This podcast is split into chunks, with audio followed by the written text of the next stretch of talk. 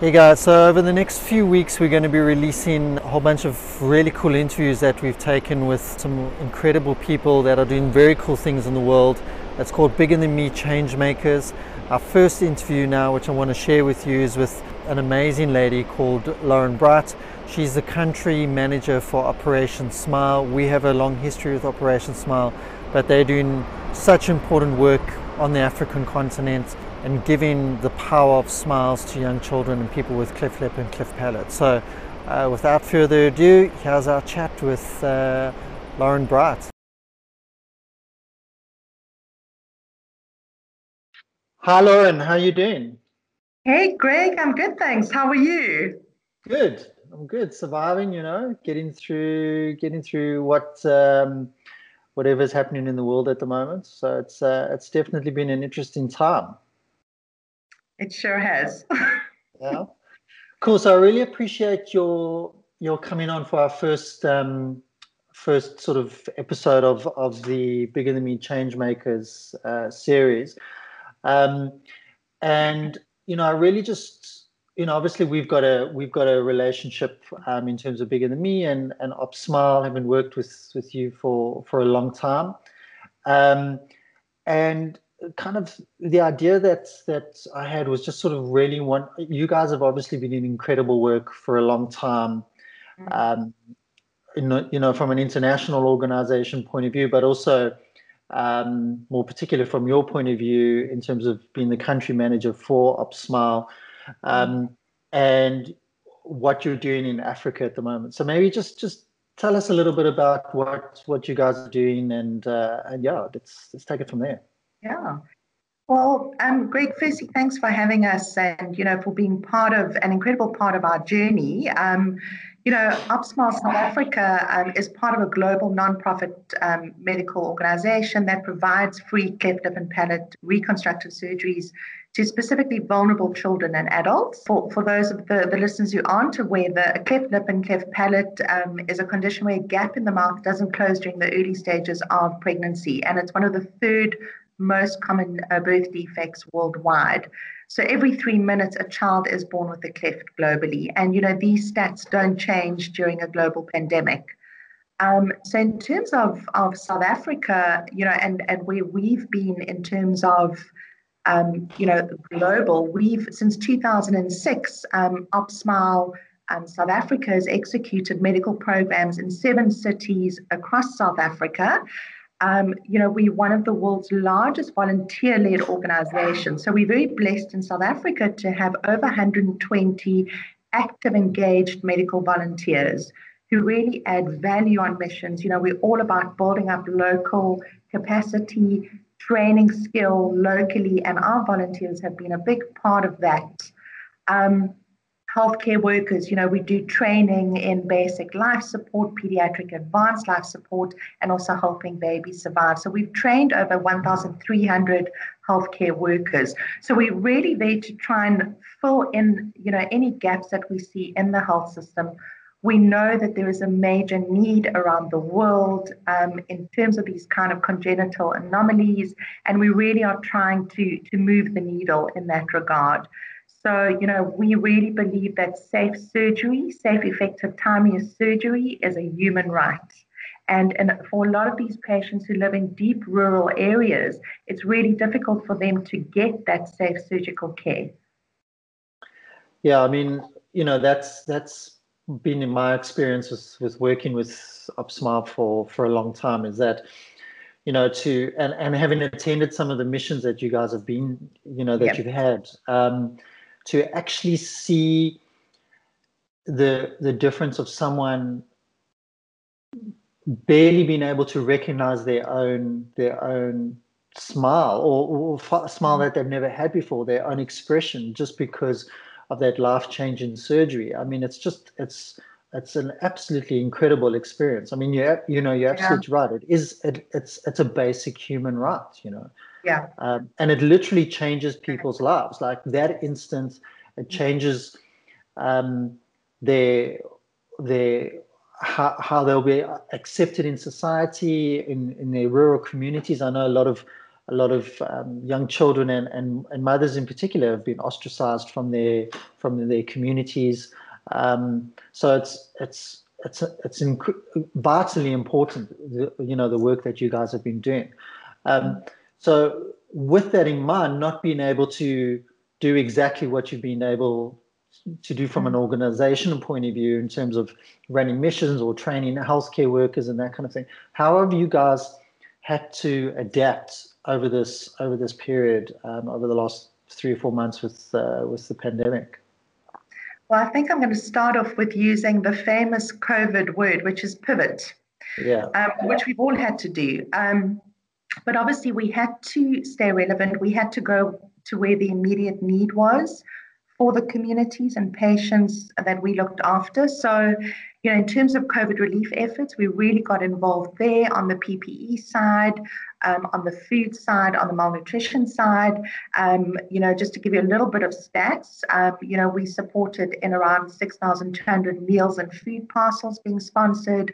We helped with donations of blankets, nappies, menstrual kits to about 160 people. In terms of PPE, over a million rands worth of, you know, PPE donated to our hospital partners and communities.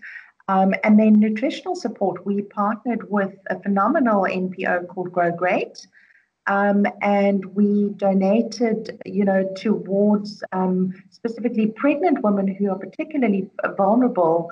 Um, we donated towards nutritious packages for them, um, because obviously we know that you know, malnutrition in utero can be attributed uh, to the prevalence of infants born with cleft lip or palate conditions. So, um, you know, assisting expecting mothers was of paramount importance to us. Um, Grow Great is a wonderful NPO that aims to galvanize South Africa towards a national commitment to zero stunting by the year 2030. Um, quite frankly, the key word, uh, you know, other than pivot, has been collaborate you know, supporting NPOs, supporting NPOs, um, inter-referring, linking up. We've done another um, collab with uh, Pick n Pay, uh, a charity uh, clothing collection drive. Uh, DHL came on board to support us in getting uh, the packages out, but we've linked up with SOS Children's Villages and Rays of Hope and ourselves to help support our beneficiaries. Um, one of the other partnerships, uh, we've also been uh, helping Jabulani, which is another NPO uh, that runs the Zithulele Hospital uh, in rural Eastern Cape. Um, you know, the levels of malnutrition um, are obviously pretty high there. They service 120,000 people in that area. So, you know, with COVID 19, it's really, you know, affected these. Uh, these households and and increased you know the the hunger and the need there. So, um, you know, we help there with a hospital based support program, and we want to keep investing and we want to keep building these partnerships because I really believe, Greg, in line with with what this whole talk is about, that the only way that NPOs are going to survive the next few months or even the next few years is through collaborations and partnerships. Mm. You know, that age old addendum of you know, there's one pie and we all need to clamour for the same pie. That doesn't exist anymore. You know, um, when when I get asked often, you know, if I go to a donor and they say, well, we don't support medical charities, I say, well, what what do you support? And if they say, well, education, then I give them a suggestion of, of, of you know, Rays of Hope in Alexandra who are doing phenomenal work. So what, what I think our job is as NPOs is to get to know the other NPOs that are that exist in our communities, that are making, that are helping move the needle. Get to know them so that when you're pitching to a donor, you can refer um, another NPO. You can, you know, have meetings. Let's extend our network. Um, let's not be greedy or selfish in our approach, but let's think of the bigger vision. Let's share our vision for the future of South Africa. Let's share our goals and our dreams, and let's align and let's support one another.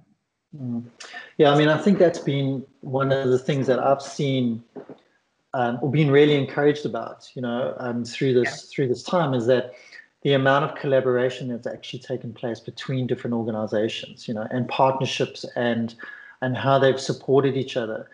And and one of the key um, elements that I've seen is is how vulnerable young children are. during during that have been during this time. You know, whether it's been um, from a nutrition point of view, or, or whether it's been not being able to go to early childhood development centres, or um, and and particularly the really young children. You know, um, where you know some of the some of the meals that they receive are the only meals of the day if they if they mm. you know attend the um, early childhood development centers and with them not being able to go to these centers um, they're not getting fed um, yep.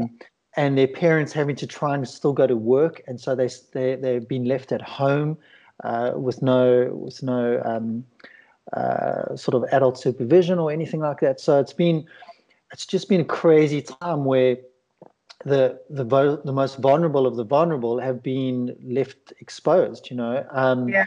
during yeah. this, and that and that's what's been so amazing with a lot of these organizations is that they've pulled together, whether it's been through um, education or nutrition or um, whatever it might be, to try and um, to try and sort of plug the hole or this massive gap that's actually yeah. just increasing now.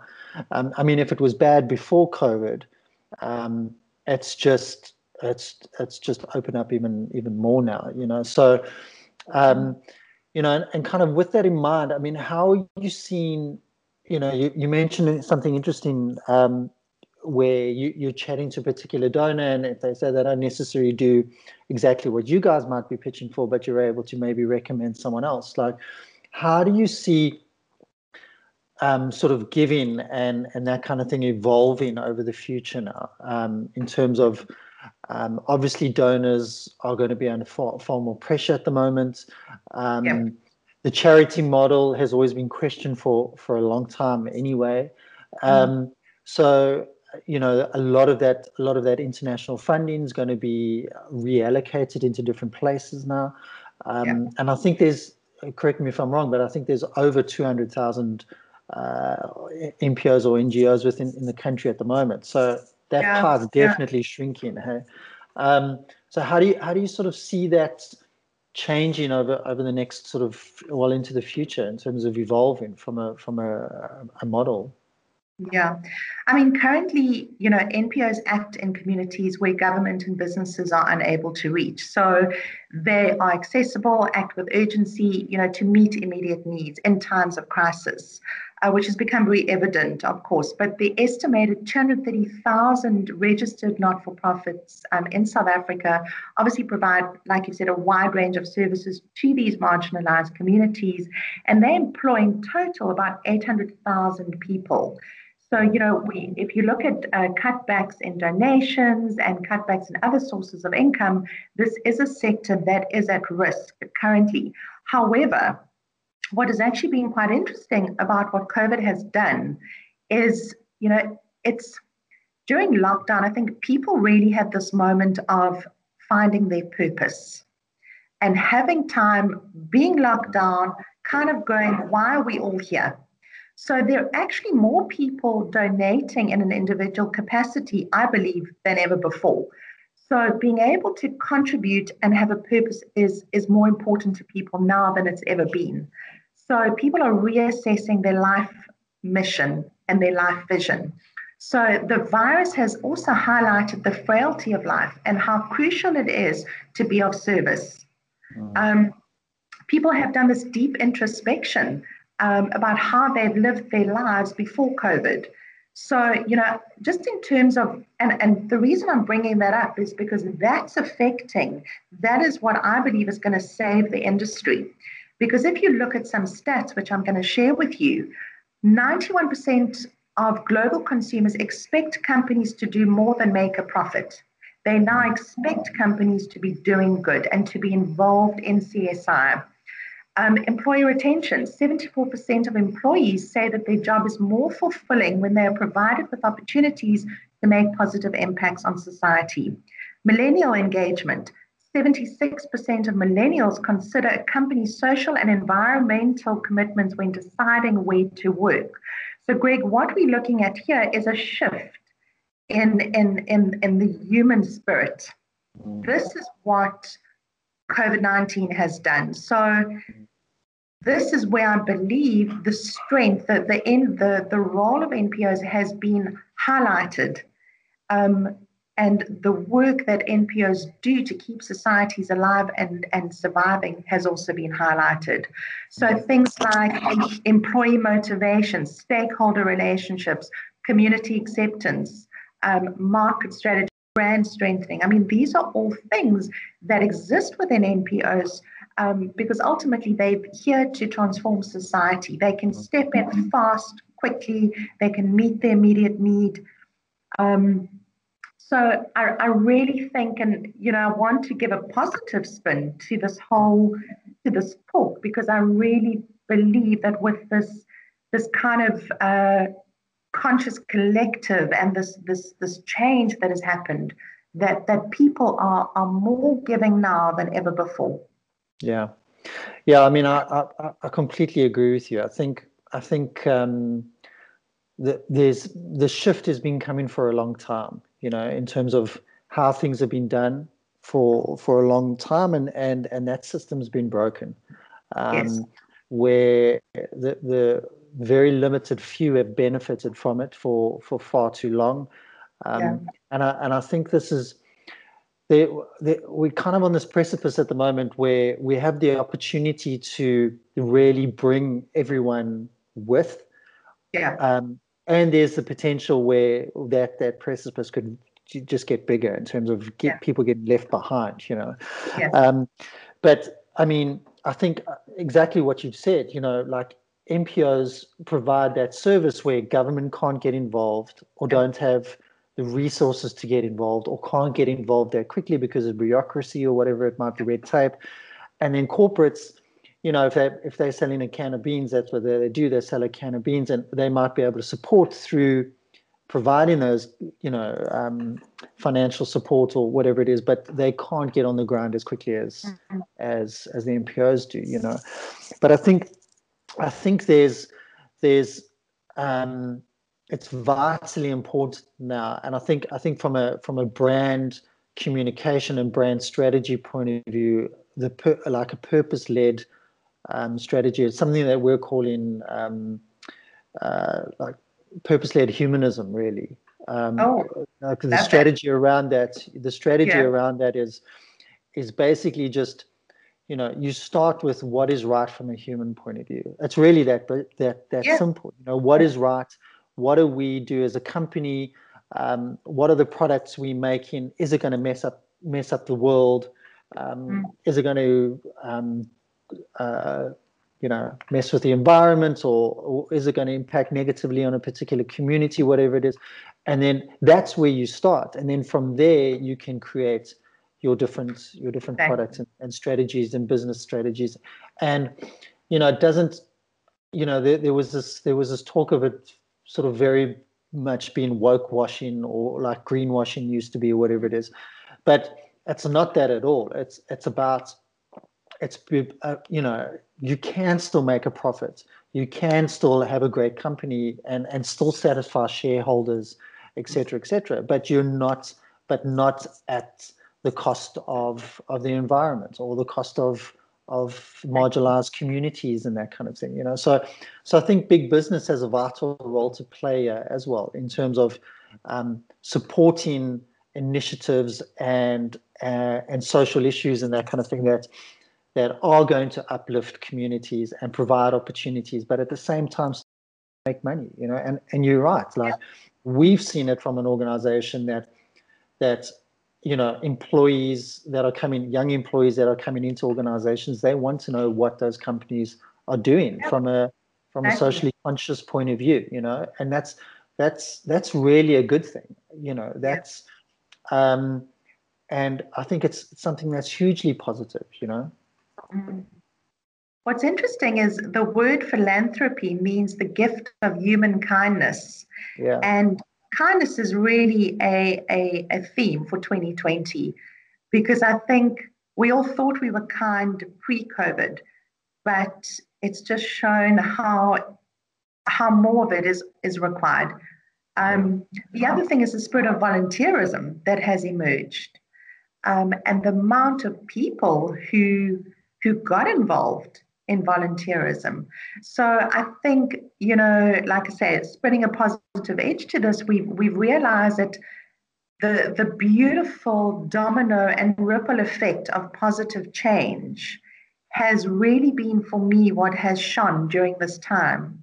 And how in the hashtag stronger together um, we can't achieve anything alone. We can in community and we can in partnership and we can collaborate for impact and i think you know if, if i could give one messages to to brands out there um, you know, get more involved, get your employees involved. They want to be. Give them opportunities to engage with with uh, CSI organized, you know, and, and NPOs. We look at some of our case studies of, you know, just donors being being blown away at at being involved in, and having the experience of making a difference, um, and seeing that tangible result, and seeing the gift of a new smile of, of someone's uplifted. Um, and I really believe that South Africa has some of the most incredible NPOs. You're really doing um, the most phenomenal work. Yeah. yeah, yeah. I mean, I couldn't, I couldn't agree with you more, man. Um, so, Lauren, thank you so much for your time. Yes, I really appreciate thank you so it. much. I know how I know how very busy you are, um, changing the world and, oh. and creating smiles for people. So, yeah. I just wanted to say thank you very much. I really appreciate the time and all the all the very best with uh, with everything that you guys are doing. Awesome. Thank you so much, Greg. Best of luck to you as well. Cool. Thank you. Okay. Cheers. Bye. Okay, bye.